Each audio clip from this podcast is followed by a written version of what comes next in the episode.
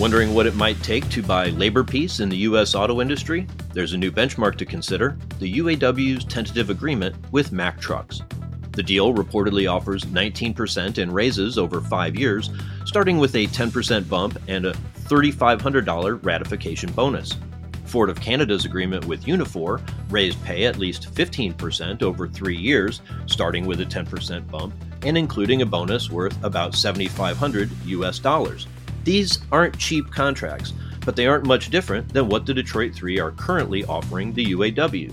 President Shawn Fain and his members have been itching for a fight, and now they're in one.